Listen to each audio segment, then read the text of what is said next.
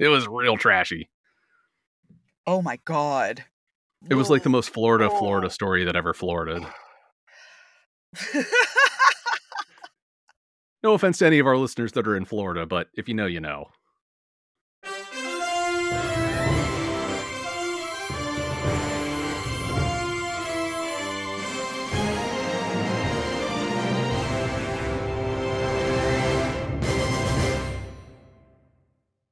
Hello, welcome to Tencent Takes, the podcast where we cast spells against bullying, one issue at a time. My name is Jessica Frazier, and I'm joined by my co-host, the recently wed wizard, Mike Thompson. Oh man, I got my beard trimmed, so I don't really look like a wizard living in the middle of the woods right now. I don't look like Merlin from The Sword in the Stone. You'll get there. I did when I went into that shop, man. They did a nice job cleaning me up. Who said wizards can't be well coiffed? Is my question to you. There is a great fucking comic from Image from a few years ago called Curse Words. And the whole thing is it's about this wizard who shows up to our world to like take it over on behalf of this like magic uber boss. And he has a hot dog and he's like, this is fucking amazing. Why would I want to conquer this place? And so he sets himself up as like a wizard for hire. But the whole thing is that his power is measured in the length of his beard. So as he gets less powerful, his beard gets like neater, and then at one point it's like he's like clean shaven because he's out of magic. It's a lot of fun. Like that was a series that That's like one of my friends was like, this is really good, you should pick it up. And so I started reading it and I was like, fuck, this is great. And the ending, it's one of those ones where I feel like they kind of didn't know what they were doing. Like towards the end, they were having symptoms of Lost, you know, where it was like I felt like the writers weren't quite sure where they were going. But it was overall, it was really, really fun. And yeah, it's great. So you should check it out sometime. Wow. And speaking of a wizard for hire, what a great segue into our main topic. But before we talk about what our main topic is, the purpose of this podcast is to celebrate comic books in ways that are both fun and informative.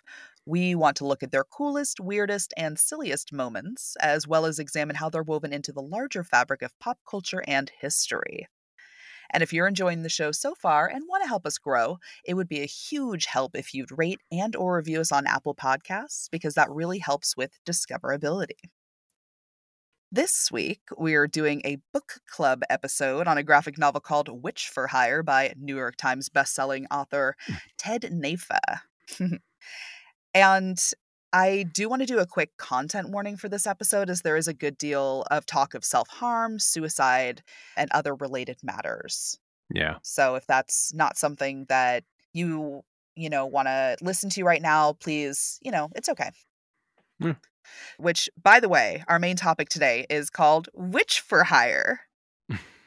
Yes, Witch for Hire. So I thought that was funny that you said Wizard for Hire. Yeah, it's good. So very funny. Very funny, Mike. Yeah. But we're not going to talk about that just yet, because I want to hear about one cool thing that you have read or watched recently. Yeah, I have finally started to work my way through that pile of comics that you loaned me a while back. And yeah. I mean, there was some great stuff in there. I'm finally getting onto the graphic novels that you gave me, and I started reading the Radiant Black ones. So, so good. If you are a comics fan who has been living under the rocks like I have, I should note that like I read an issue or two of this on Comixology when it first came out. I think it was available for free, and I was like, oh, this is kind of cool. Like this is kind of neat. Yeah. And then I just never like it. It wasn't that I didn't like it. I think I just got distracted and I didn't come back to it. So this is published by Image Comics. It's written by Kyle Higgins and drawn by Marcelo Costa. It has spawned what is called the Massiverse, which shout out to Lance from Comic Book Keepers, because I sponsored them on Patreon. They had a drawing for a signed Massiverse poster by a bunch of the creators. And Jessica, I knew that you were a big fan of all that stuff. And so I made sure to give that to you, because I was like, I feel like you would appreciate this more. So nice. So thank you so much. Yeah, I'm going to put it in my new little recording space once I get it all set up. It's probably for the best that I didn't read these comics before I gave that to you, because then I would have been like, no, this is mine. You're like, mine. I'm like, no. But yeah, they're really fun so far. Like I said, like I know you're a fan of the franchise, as is Lance over at Comic Book Keepers. Like he loves it. I can see why. It's a very different kind of superhero comic. I really relate to Nathan Burnett's character and how he moves home after failing to hit it big out west. It's not that he's a failed writer. It's more that he was a writer who just kind of suffered from executive dysfunction for the most part. And then as this goes on, he starts to find his own voice for writing, which is really good. It felt a lot like when I had to move home after college because I had graduated and I'd like crushed it all the way through college. And then I couldn't find anything because I was graduating looking for jobs in journalism and advertising in 2011, where those industries were just getting crushed. Right. Ugh. But like, I love stories where superheroes are like kind of bad at their jobs initially. And when they have a more unique power set, the gravity powers that Radiant Black has are pretty unique. Like, that's not something that people usually use for superheroes, which I kind of like. So yeah, I'm about halfway through the first graphic novel. I'm looking forward to reading the rest that you gave me over the weekend. And thank you for loaning me them, because I probably would not have picked them up for quite some time otherwise. Oh, no worries. No, I enjoyed them so much. I was like, no, Mike will also enjoy these once he sits down and reads them. So yeah, I don't know. It's not like I've been busy for the last couple of weeks or anything. So you have been incredibly busy, which, by the way, my chaos has not been helpful to that end. So apologies again. I'm just gonna. You're good. I'm gonna like send you flowers or something. Nah. Yeah, for those of you who haven't been paying attention, I got married last weekend to my long-term partner, Sarah. We got married at a retro video game store in Petaluma that our friends own, and then we had a big party at our house the next day. There was ice cream and pizza, and I have been living off of frozen Costco pizza for the last couple of days, so it's been the dream. It's been amazing. That's a way to start a marriage. It's good. Well, you know, she knew what she was getting into. I don't know why. I am definitely punching above my weight class in this relationship, but it's great. You know, and we had a ton of people there. And the thing that everybody really seemed to love was we hired a caricature artist at the last minute. And like, oh my God, that was so cool. And I got to tell you, like, I get a little nervous about caricature artists because there are artists who go out of their way. They're like mean. To exaggerate and be mean about it. Like, there's a way to be really mean about it, but like, he was so sweet. Like, I felt so cute when he did my caricature. I was like, stop it. Is this what you see? Yeah. We were actually talking about that, about how he did that thing where he would like exaggerate features because that's a caricature artist thing. Right. Exactly. Like, I did have a big smile, but it wasn't like my teeth were like, you know? Yeah. So it was really fun, and everybody really seemed to like that. And shout out to our guest for our last episode, Andy Mangels, who was the one who suggested that. And so good. And then also the wildest thing was apparently my uncle took your high school portrait. Like, weird. Yes, that was so weird. Well, because he worked with my dad. Yeah. And like, so I've known him for years and years and years. I've known him since I was a child. And so when it came to be my time for my senior portrait, we went up to the ranch and did the portraits there. And I had like a couple outfit changes. And it was a whole thing. Yeah. No, that's really funny. Anyways, sorry for the detour. So what have you been reading or watching? You know, I think people really like tangents at the heart of things. So I hope so, because we do a lot of them. We do. I mean, I think we probably would have lost people by now. And you know what? I don't feel like we are. So that's great. So everyone's like, the door opens, closes again. It's like, uh-oh. Yeah. So I watched the film Smile the other night on Friday the 13th. Oh, okay. That was a wild ride. Yeah. And I'm not going to give away too much about it, but if you haven't seen it, it's about a psychiatrist with a dark past who witnesses a really jarring and tragic patient suicide, but finds out that there's something strange about the patient's demise, as well as others that have come before her. So the psychiatrist is now working against the clock and her own grasp on reality to try to find out and stop whatever it is that's happening to her. Or is it happening at all? Yeah. There was a really good marketing campaign where they were having like basically actors go to different sporting events. And then the one that really went viral was a woman who was sitting like right behind home plate at a ball game and just doing this like really creepy smile for like, you know, an hour or something like that. And everyone was like, what the fuck is going on?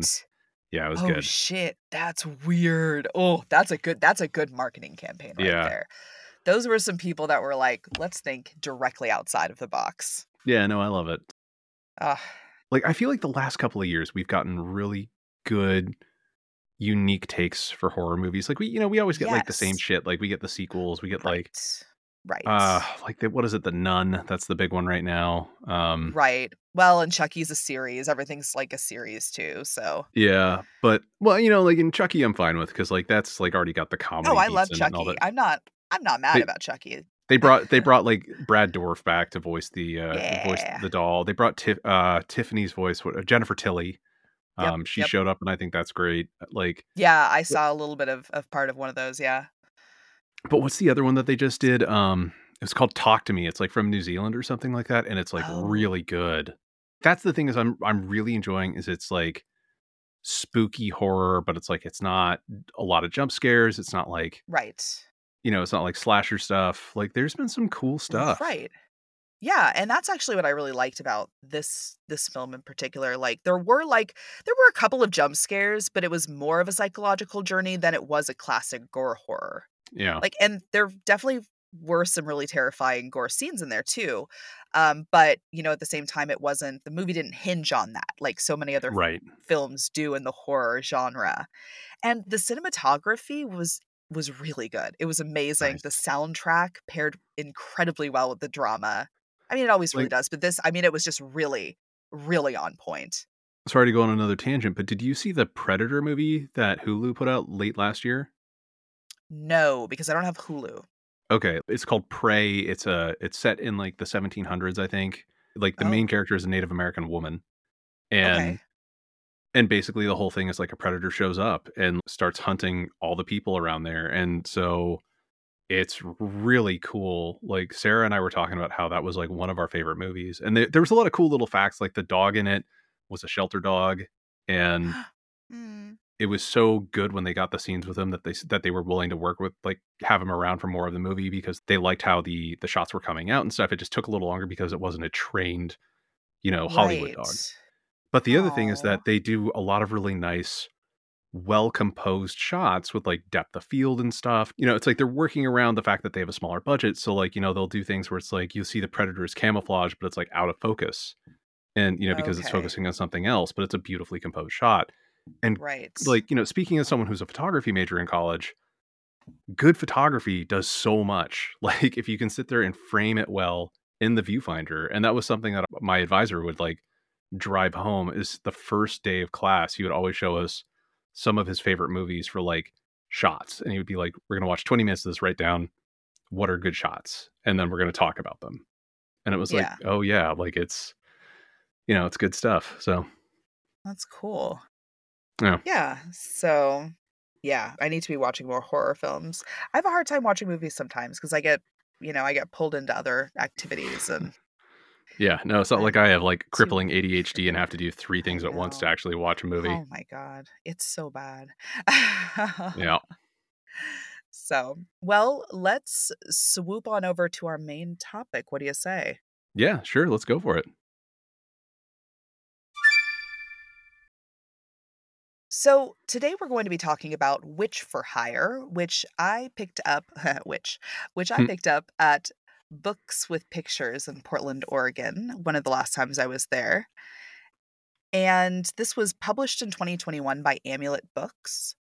The story starts by showing us a profile of Shy Shelby, who claims to have pulled herself out of her loser funk and made her popular, beautiful, etc. All of the things a young person might want.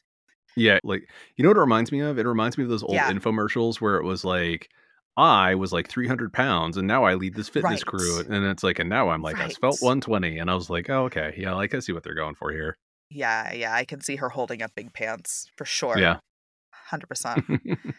So we then meet Cody, who is just entering high school. She's very nervous about it. and her very first day she tries to sit at a table with her older sister Bryce and her group of friends, but Bryce is really mean about sending her off, telling her that she can't sit there and she'll have to find another place. Yeah, like really mean. Really mean. Yeah, like, and the friends were all mean to her too. Like, it was quite unnecessary. It was like a piranha feeding frenzy because Bryce is really mean to Cody, and then Bryce and her friends start sniping at each other and being real shitty to each other about stuff, and it's like, oh, okay. Yeah, it didn't seem super healthy is all I am saying. So somehow in this whole cafeteria, there's literally just one seat left. Apparently. That's how this works in this cafeteria. And it leads her to go sit at the designated loser table. So she heads over to the table with her tray and asks to sit with them, and is met with a carving on the table saying, "Kill yourself, loser." Yeah. They invite her to sit, and she gets to know the other students at the table, who of course aren't really losers in the grand scheme of things, and other students had previously sat at the table, had gone on to become more accepted and kind of popular, like graduating into leaving the table altogether. Yeah. So at the moment, there's Julio, who was a budding actor. Rafi's family is wealthy, a fact that the student body doesn't yet grasp. Yeah, they aren't aware of it. Yeah. Ji Young is in a wheelchair, but is already on the road to leaving to a gifted and talented school that actually has the accommodations that she needs in order to succeed, which this high school does not. Right. And Faye is the only constant at the table. She wears a large witch hat and bakes cookies, and everyone thinks she's super fucking weird. Well, everyone outside of the loser table. Everyone at the loser table. Everyone they're at the loser table. They love her. Everyone within table likes each other. And actually, they all have very healthy dynamics with each other, which was nice. It wasn't even like the slow burn. It was like within a page. It's like, no, we're fine. We're not actually losers. Like, here's the deal. Yeah.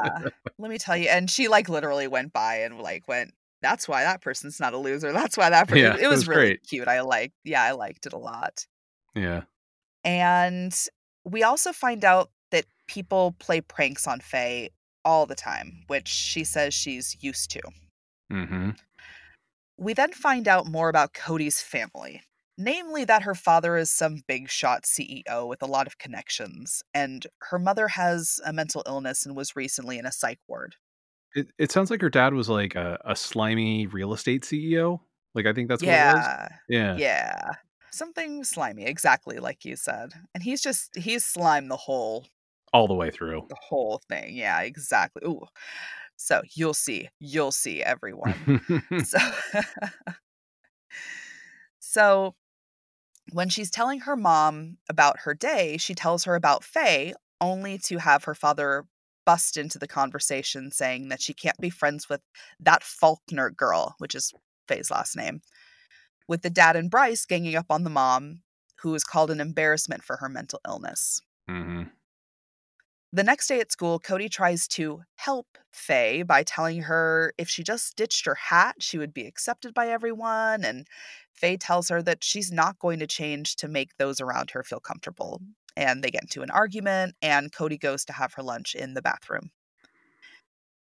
And that's when we see someone looking at the Shy Shelby profile. The next day after school, someone has spray painted butts, B-U-T-T-S, butts on every car in the parking lot.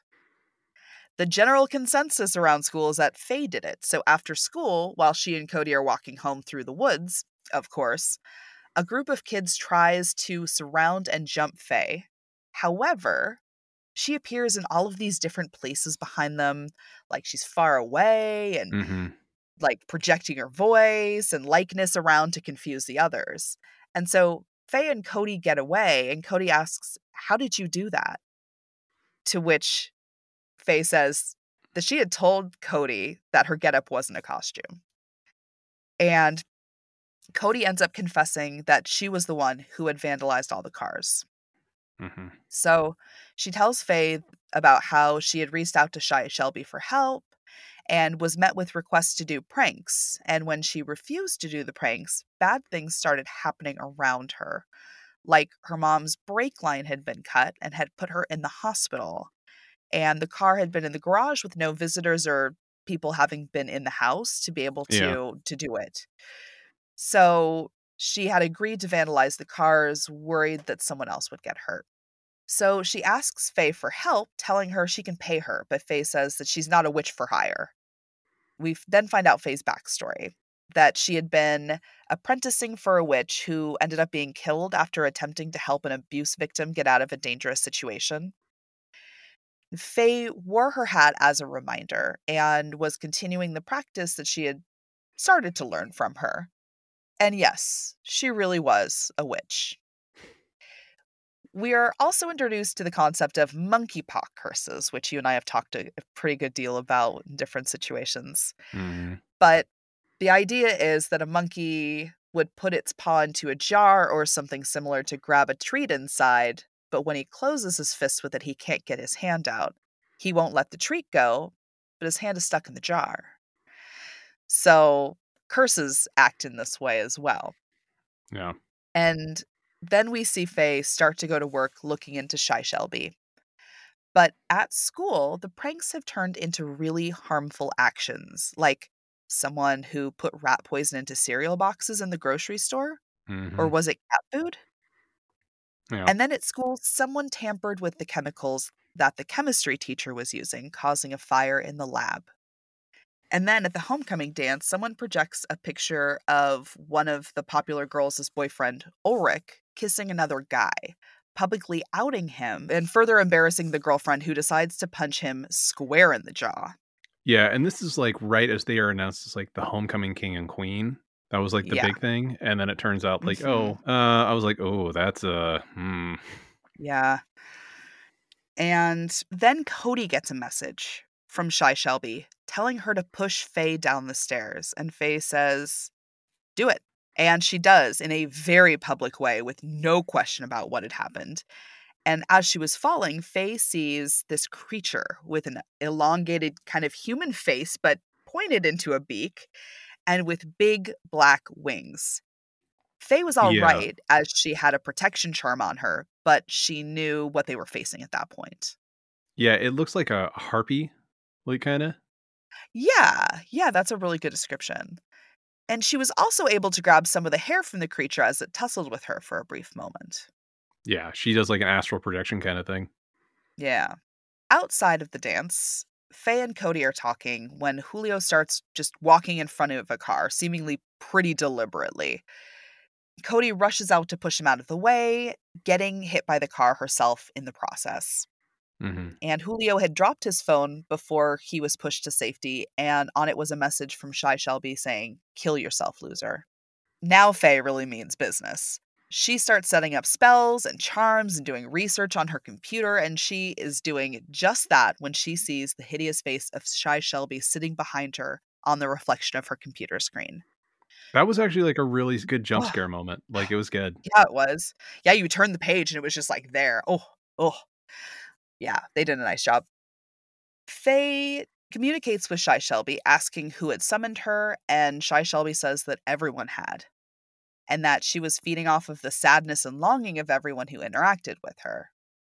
So Faye tries to bind her to the computer, but she says she lives in there, and so does everyone else. So she effectively can't be stopped that way. Right. So back on campus, we find out that Cody and Bryce's dad is trying to weasel Bryce into Harvard, and that the pranks are still happening and are now happening at the popular table even. And Faye and Julio go to visit Cody in the hospital, where she was very badly hurt, but is believed to, be okay and will improve. Julio feels really bad about getting her hurt because he was trying to end his life, but Faye convinces him that she won't feel like that and just to give them a chance to talk. One thing that was going on is that in the middle of all this, they've got this like major kind of like emergency school PTA meeting where they're like, we're looking into this. But it's like you're sitting there and you're like, oh, OK, so like you don't know what you're going to do, but you're trying to like calm down all the parents who in this era, like parents are just nightmares to deal with for school administrators, including Cody and Bryce's dad, who he was like really putting pressure on, I think, like the superintendent And he was just like, I'm a powerful man in this town. Like, you want me as a friend and not an enemy. Like, all right, whatever. But like, yeah. He's awful. Yeah, he's literally the worst. Yeah. So Faye figures out everyone that Shy Shelby has touched and invites them all to the loser table to discuss the situation. And includes the science teacher, whom Shy Shelby had been blackmailing, along with some of the other kids who had been publicly bullied, as well as Bryce, who shows up last. Faye explains that she knows who Shy Shelby is, but that she has to show them, and brings them all to the summoning circle to summon Shy Shelby to them. And they do. The bird creature is there for them all to see, and she's huge and really fucking creepy. And together, they all say positive affirmations about the things that they had previously been asking Shy Shelby to help them cure, quote unquote. Mm-hmm. And they end up banishing her, as she has nothing left to feed on. So we also find out that Bryce didn't see any of it, which doesn't surprise Faye. Yeah. Like, she was there, but she didn't take part in, like, the circle of hands and stuff. So, right. Yeah. Yeah. She was also not open to, like... Mm-mm. So, yeah. I mean, she's also the worst, so whatever. She's also still the worst. Oh, yeah. You'll see everyone. You'll see. So, the next day at school, the science teacher has the old losers table replaced with a new one that doesn't have etchings in it. And the people who were previously relegated to the loser table were interacting with popular kids like it was normal. But not everything is good. Faye is pulled into the office and is accused of being Shy Shelby, and is advised that she will be removed from school pending an investigation. Bryce makes a snarky comment about Faye cleaning out her locker, leading Faye to understand that Bryce's father, who has pull on the school board, like you were saying now, was the one who got her kicked out. Mm-hmm. And later, at Bryce and Cody's house, Bryce's dad gets off the phone with someone and says, "Congratulations, Bryce, you're going to Harvard." But Bryce doesn't have any time to celebrate, as just then there's a knock at the door, which Bryce answers, and it's the police asking to speak to her parents. And we find out that Bryce was the one who cut her mother's brake line. And when the police asked if they wanted to press charges, the dad was like, no. And the mom was like, yes, this is incredibly serious. Mm-hmm. And the dad took Bryce aside still. And it looked like divorce was in the air after that. Yeah. And Faye visits Cody in the hospital, and Cody gets emotional about her family being blown apart. And Faye says, this is why I don't stick my nose in other people's business. I was just trying to help. But before she leaves, Cody hands her a small box, which is filled with business cards with Faye's name saying, Witch for Hire. Mm-hmm. The end. Yeah. Yeah. Well, let's talk a little bit about the story. Like, how did you feel about the story overall? I mean, I loved it. Like, I don't know. I finished reading it last night, and I was telling Sarah about how great it was. It's just this really sweet, really thoughtful story that also feels like a really clever metaphor for the pressures that teenagers deal with in high school, especially in this era of like online influencers and toxic life advice that they have coming that we never had to deal with. There was a lot of stuff that we had to deal with back then, but we didn't have to deal with, this bullshit online influencer culture. And like this, alpha males being on and all that. Social media, not being able to get away from it after school. Like once you left school, like you were free from all of that. But once we started involving social media, that stopped being the case. And now people are constantly with us. It felt like, kind of like the first in a series. Yeah. Like it gave me similar vibes to Enola Holmes, that Netflix movie with Millie Bobby Brown. Yeah. Where it's like, oh, okay, this is like the intro. It's a really solid adventure. And then it's going to lead to something more. So yeah, like I don't know. I don't have a lot more to say other than it was great. I loved it. No notes. Yeah, no, I did too. This is, I told you earlier, the second time I've actually read this. Yeah. And, we were trying to talk about what we wanted to do for this episode. And I was like, I want to read something fun. I want to talk about something fun. Because there are so many times where I'm like so mad about things. Well, you know, we spend a lot of time reading stuff that is problematic, or it's good, but then there's a lot of caveats. Yeah. Or whatever. But like, this was just, it was a really nice read. It's something that I wouldn't have known about if you hadn't suggested it. So I'm relatively sure that a lot of our listeners probably haven't read it either. Like, it's great. I loved it. Yeah. So yeah, check it out, everyone. Well, what are your feelings on the metaphor surrounding Shy Shelby driving folks to cruelty to seek popularity? Oh, I thought it was like incredibly well done and relevant. Like it, I really liked how it was using Shelby as a stand-in for influencer culture and the cruelty that's often associated with it. Like, you know, you look at people like Logan Paul or right. I don't know, like those other people who like, especially young boys really want to emulate, and they're just these toxic dipshits, and they're like, oh, well, you know, we're doing pranks, and you're like, those aren't pranks, they're not really funny, it's just being awful to people. Right Or, you know, with young women, it's like a lot of very toxic beauty and body imaging. Right. I don't know, I being really judgmental about other people's like features and body, which is don't talk about other people's body, you know. Yeah, and I thought it was really smart the way that they did it, and I liked the idea of it also being a giant grift. I thought that was great, because the whole thing was that Shy Shelby didn't actually deliver on any of the promises. It was just like, oh, like I can do all these awful things around you, like largely by influencing other people. Like, you know, Cody was like, well, like my mom got hurt, and it's like, well, that was someone else that Shy Shelby was like, you know, pressuring to do stuff. Right.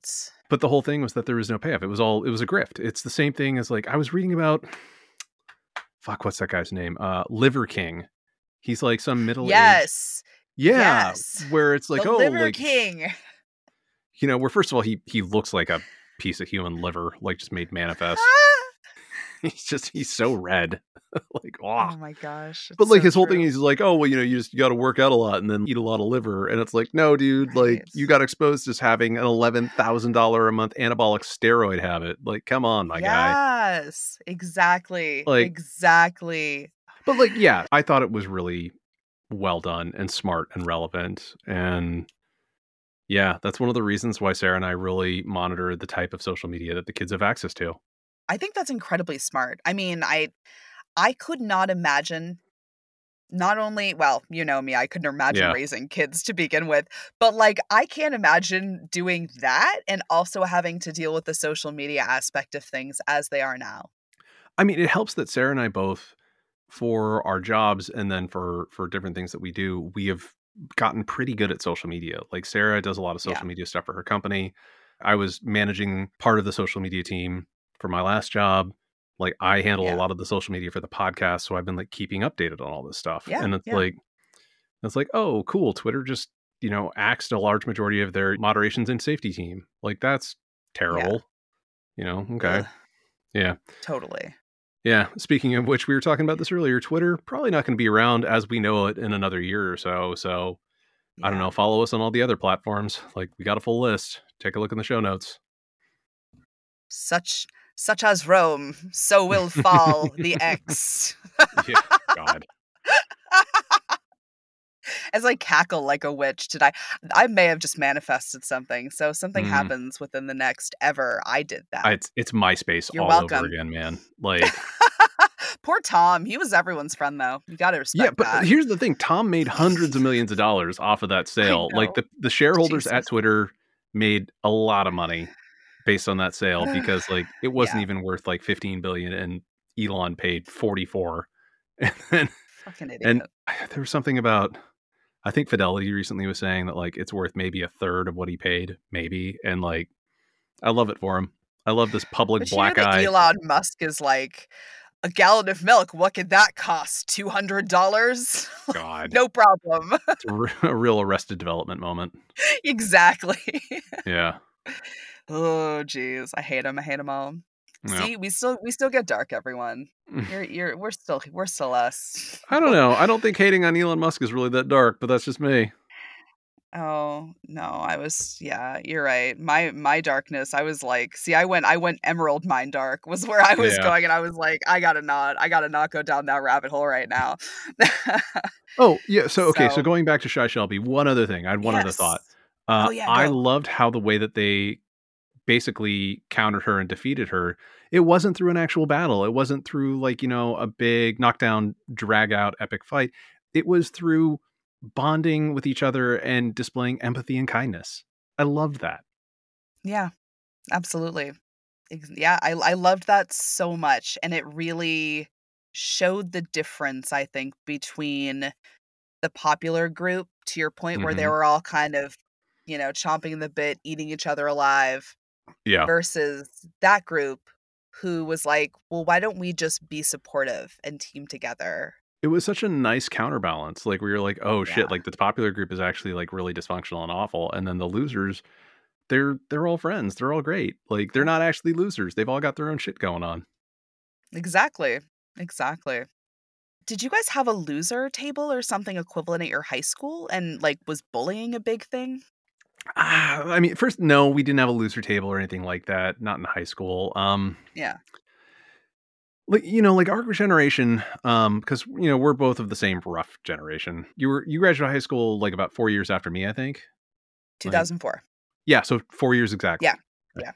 Yeah. So like for our generation, high school was a pretty hellish place to be the least bit different. And my high school, which was a very moneyed suburban high school in a fairly conservative suburb of the Bay Area, felt like a pretty extreme version of that rule, but it wasn't so much bullying as it was more just how people would kind of ignore and dismiss you unless you were either an academic or an athletic superstar. Like we didn't have an auto shop. We didn't have anything vocational. Like we had a computer lab that my friends and I were always in because we were the multimedia computer kids. And we were like, people were just like, whatever. My teen years weren't especially happy. And my high school environment wasn't a happy place either, but we had a big campus and people would eat lunch all over the place. It was like decentralized enough that there wasn't an established losers area. That was kind of us too. And we had, when you were a junior or senior, you could leave campus at lunch. Yeah. And so, I mean, most juniors and seniors would just like, and I mean, we have just like a little kind of square right across from the school that people would go to that has like a little smoothie shop and a Chinese restaurant and a donut shop. Yeah. So it's got like all this and like a little, like a mini mart, so you just go get a snack. The video rental place was in that same shopping center too, Bradley Video. Yeah. So, I mean, it was same thing, that it was spread out enough that we didn't really have spaces like that. And you had a lot of options too. Like you could go into teachers' classrooms, like a lot of teachers had their doors open at lunch and, or we would hang out in the French room because Mr. Whitman was always so chill. He's just like, whatever, I mean, so it wasn't, I was in a bunch of like extracurriculars to give myself a little bit, like to put myself in situations where I did have more interaction with people because I didn't like being ignored. Right. Which was really easy. Like I can very easily be ignored. So I was like, let's be in band. Let's be president of the French club. Let's be in, the Link crew and help all the younger kids coming in. And like, so I tried to get on the football team. Nice. I tried to get on the football team and the coach said that girls weren't allowed to play football. And if I had really wanted to fight that, I probably could have. Yeah. But I didn't really know how to go about it. We had our sports funding for our school was insane. Like it was just off the charts. And my parents really pressured me to like fit in with high school. And they were like, well, you should go to the football games. I never once went to a fucking football game for my high school because there were so many dipshits on that team that I could not stand. Like, yeah, I do not regret that decision.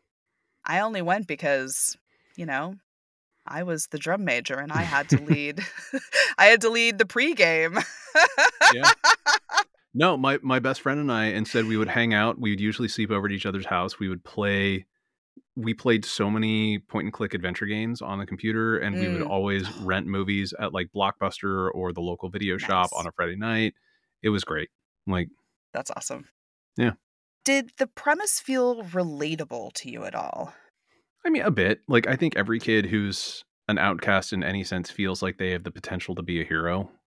It's very much like, you know, the outcast becoming the savior story. And right. It's a trope for a reason. It's a good trope. You know, it's a good storytelling gimmick. Absolutely. Yeah. And I think I truly think that if I had had social media, I would have fallen into a trap like this so easily. Like, honestly, I was just like, so just like desperate for approval. Yeah. Yeah. So speaking of that, do you think that you would have fallen prey to Shy Shelby? I don't think Teen Mike would have. He didn't really crave popularity or acceptance because he had kind of a core group of friends. Like I was also so ready to get the hell out of that town that my senior year, I got certified as an EMT and joined Ski Patrol. And then I got out of classes early. Like I basically wound up with only, I think, 5 classes my senior year because that was all I needed to graduate. So I got out of class at like 1:30 in the afternoon. So at 1:40, I would be on the freeway driving up to Tahoe to go do my, I mean, it was a job. It just didn't really pay because I was a volunteer. I was part of what was called the National Ski Patrol. And so they would pay us in, I mean, it was fine. Like they paid us in discounts for equipment and stuff. Like we got I got like insane deals on equipment. We got a free season pass for ourselves and our family. Oh, cool. Or free tickets if we didn't have a family. That's cool. Yeah. And like, yeah, it was it was great. Like I was gone. I spent about half of my senior year in high school just not in town on the weekends. And it was so therapeutic for me because I was like, oh, like I get to go do stuff I want to.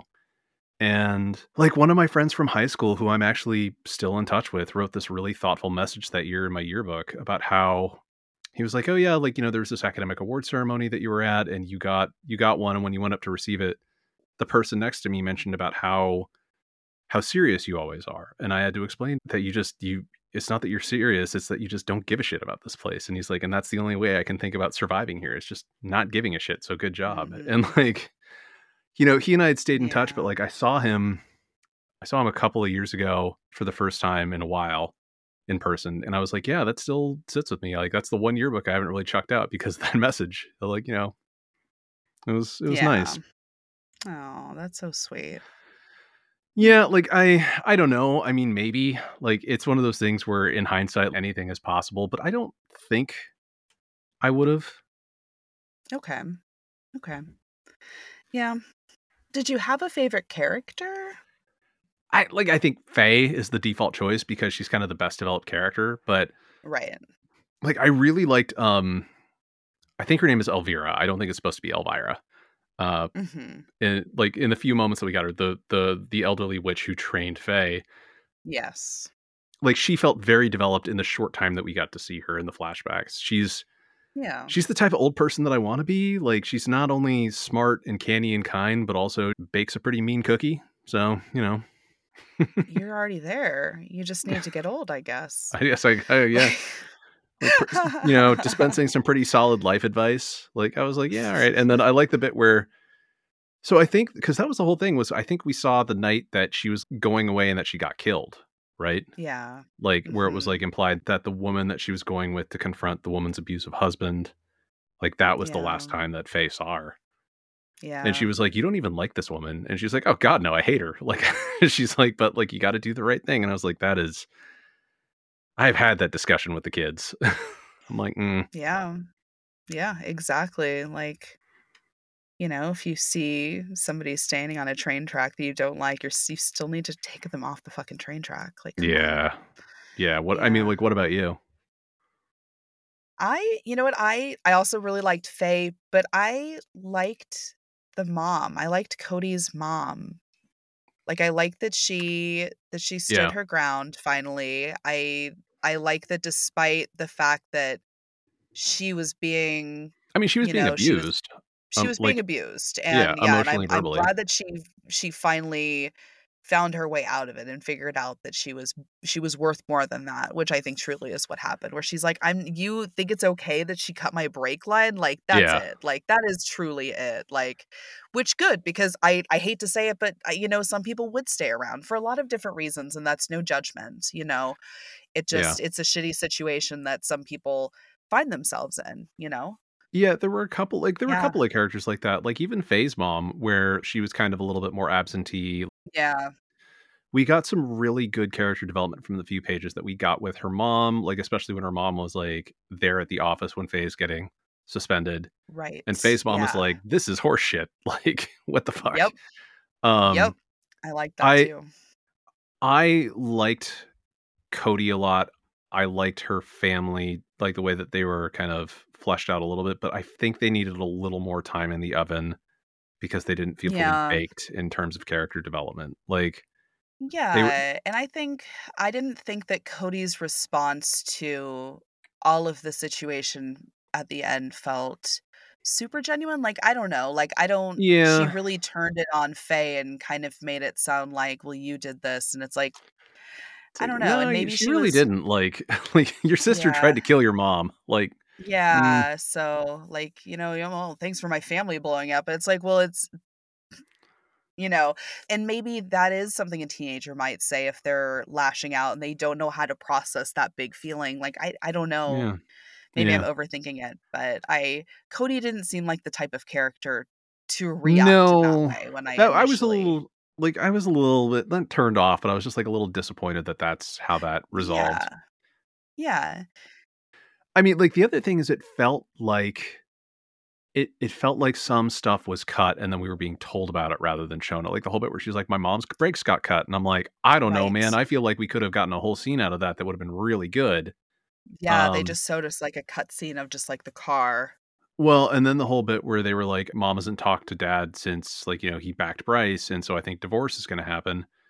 And I was like, man, I don't know. I think that Dad really needed some kind of actual comeuppance too, because we saw him being awful all the way through. And then we're just kind of told a little bit about potential. That he may be getting divorced, which honestly, in the grand scheme of things, like. Yeah. Yeah. It's like, oh, well, he took Bryce's side. So I guess he and Mom are getting a divorce. And I'm like, no, we need that closure. We need something. Yeah. Well, how did you feel about the art overall? I mean, I thought it was great. I thought the colors really popped. I thought the style was very slick. I thought it was an excellent example of that, that teen comic style that we're seeing in graphic novels aimed at this age group. It was great. I don't have any specific notes about it. There wasn't anything that really made me sit there and go, holy shit, this is incredible. There was that one moment with like the jump scare with Shy Shelby. I thought that was really good. Mm-hmm. But I thought it was very good, and it told the story really well. Yeah. I like the way that they integrated the conversations happening on the screen sometimes. Mm-hmm. Yeah. So yeah, I liked the way that they kind of integrated that into the paneling for a couple of the scenes. And it didn't happen super often, but it was a couple of times. And I was like, oh, that was kind of a nice touch. Yeah. Yeah. Do you have any final thoughts about Witch for Hire? Like, I'd love to get a series out of this. I feel like this is a really great kind of pilot volume. I'm hoping that this turns into an ongoing graphic novel series that we get to see more of. It feels like something that would really work well. Yeah. I don't know. That's like, it's one of those things where I'm like, I really liked this. I don't have a lot of really specific thoughts of other than I really liked this. I know sometimes it's really difficult to talk about things that we really enjoy, because you and I get dark when we like, if we don't like something, we can talk for a long ass time about why we don't like it. Yeah. And we do. See our other episodes. So like almost every other episode. Yeah, 100%. I don't know. Like every now and then we have episodes where we're just like, this was really cute. Like Bats, Cats and Cadillacs. Yeah. But I always expect to have something. So I'm always really surprised if I'm like, you know what? I actually. Yeah.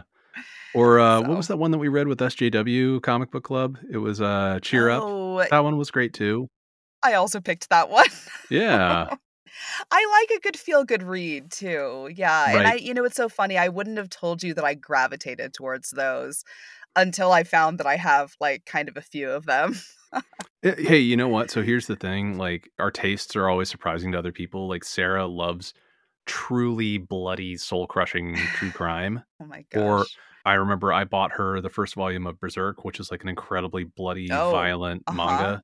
Yeah. And I remember our friend Tom, who was at Outer Planes at the time, rang us up and he was like, "Oh, who's this for?" And Sarah's like, "Oh, it's for me." And he sits there and he just goes, "It's always the really cute, quiet, tiny little women who have the bloodiest taste, you know." And then, well, and then like, I happen to really enjoy really cheesy romantic comedies. I'm like, they're not good. It's like fast food for the soul, but it makes me feel good a lot of the time. Gosh. I don't know. I feel like I love that Sarah loves that stuff, but I feel like the smaller and cuter you are, like, the more feeling of a threat of being carried off there is. So it's like, if I can figure out, if I can be really threatening seeming by like saying something really fucking creepy, by like making a really good fucking threat, or like saying something incredibly unhinged. Like, yeah, it's, you know, it's like of our three dogs, like Twiggy, the really cute, tiny Japanese Chihuahua who looks like a Pomeranian, she's the one who fucking throws down, man. Like, when a dog gets in her face, she loses her shit. And it's like, all right, didn't see that coming. Exactly. Oh, my goodness. All right. Well, I think that about wraps up our conversation about Witch for Hire. Yeah. What do you say we go ahead and hop on our broomsticks and zip off to Brain Wrinkles? I love it. All right. Well, we have reached Brain Wrinkles, which is that one thing comics or comics adjacent that's just been rattling around in our heads since the last time that we talked. Mm-hmm. But I want to turn the mic over to you for a little bit. Why don't you tell us first what's been going on the old noggin? Yeah. So apparently it's wedding season. Like, you and I talked a bit about how Sarah and I had gotten married last week. But then I found out that Rob and Guido over at Dear Watchers got hitched like a few days before Sarah and I did. And stop like, it! Oh my God, congratulations! Yeah, I'm putting together a little like present for them. Good. You know, from one newlywed couple to another who have also been together forever. Amazing. Yeah, I don't know what their wedding was like. I found out about it after the fact. Guido was like, "Oh yeah, we got married too." And I'm like, "What son of a bitch?" Okay. Stop copying me. Oh, wait, you went first. Darn it. Ito was so funny, too, because we were talking about stuff. We had a phone call like a couple of weeks prior, and he's like, "How's planning for the wedding that you're claiming is not a wedding, but actually is?" And I was like, "Thanks, Ito." Yeah. True story. Yeah. Like I said, I don't know what their wedding was like, but I'm willing to bet there was like a healthy amount of comic book nerdiness involved. And, you know, it just like not anything, you know, crazy or particularly deep, but it's just kind of one of those things that I was thinking about a bit, like, as I was just like, oh, it's kind of funny how, like, you know, podcast friends are real friends, and they are real friends. And it's just kind of one of those things where I just thought it was really kind of a funny coincidence. So, you know. Oh. Yeah. What about you? That's great. Congratulations to them and to you again. Oh my gosh. I was so excited. I mean, thank you for coming to help celebrate the change in tax status. Like, of course. Like, Sarah and I were happy to dress up as 11-year-old me. Like, it was good. And get my caricature done in a very stunning way. It was good. My stepson got one holding Noodle. That was very good too. Yes. And, like, yeah. Oh. Noodle in his Doxedo, which is just a dachshund wearing a tuxedo. Cute. I saw it sitting on the table, and I was like, I knew that was gonna not happen all the way through because he's a little wiggly guy. But it happened. Does he wear clothes well? Yeah, he does. Like, okay. Maybe I underestimated him. No, he's just pretty chill. I mean, yeah, it was one of those things where Sarah and I have been registered domestic partners for a couple of years, but that makes the tax filing procedure so much more complicated because federal taxes don't recognize that. So you have to file as like a single person, and then in the state you're married but filing separately, and it just makes everything convoluted. So like this year, after Sarah came home from the accountant, she was like, "We're getting married. I can't do another tax season like this." And I was like, "No, romantic. 100%. Thank you." Yeah. Ah. She got on one knee with the tax forms and said, "We can't do this again." It was literally, she kicked open the door and went, "We're getting married. I can't do this." And like her dad was there, and I was like, "All right." That's amazing. That is communication right there, my friends. Right. You just be direct. Just say what you want. Say what you need to say. You know. Well, and what I want to say is we have a P.O. box, everyone.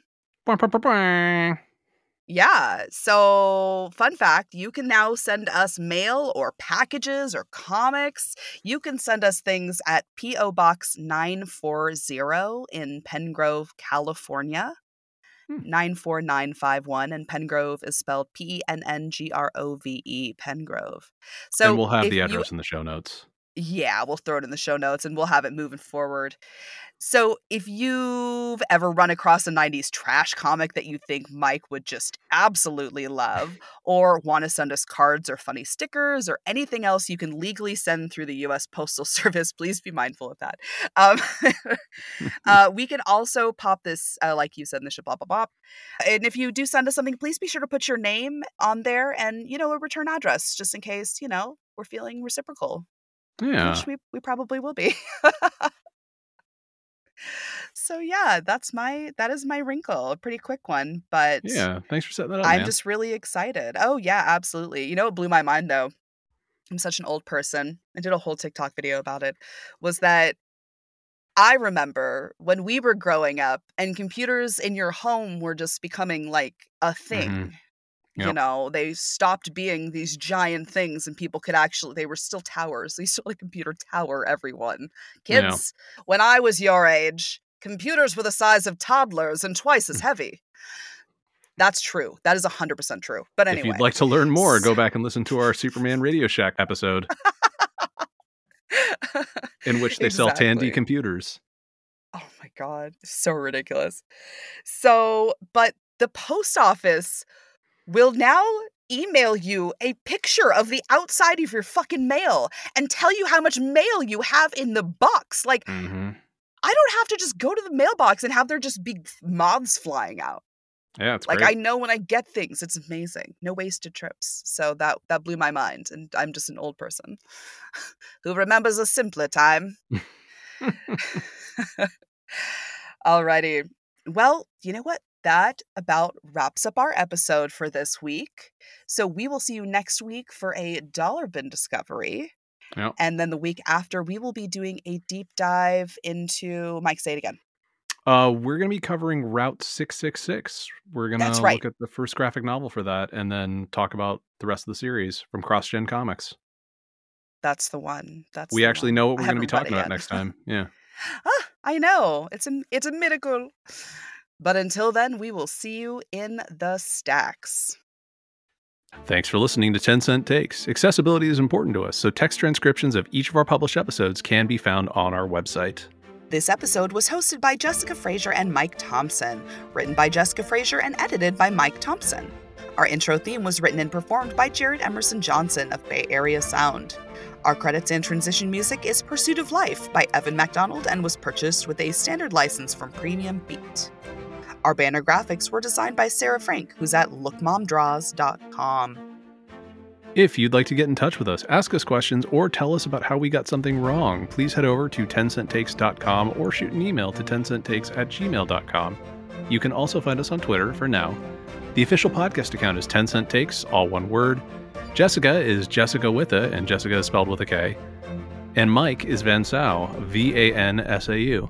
You can also find us on Instagram, Mastodon, Facebook, TikTok, and Blue Sky. A full list of our socials will be listed in the show notes. You can also send us mail now. We are at P.O. Box 940 in Penngrove, California, 94951. And Penngrove is spelled Penngrove.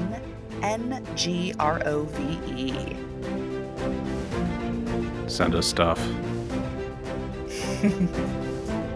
If you'd like to support us, be sure to download, rate, and review wherever you listen. Stay safe out there. And support your local comic shop.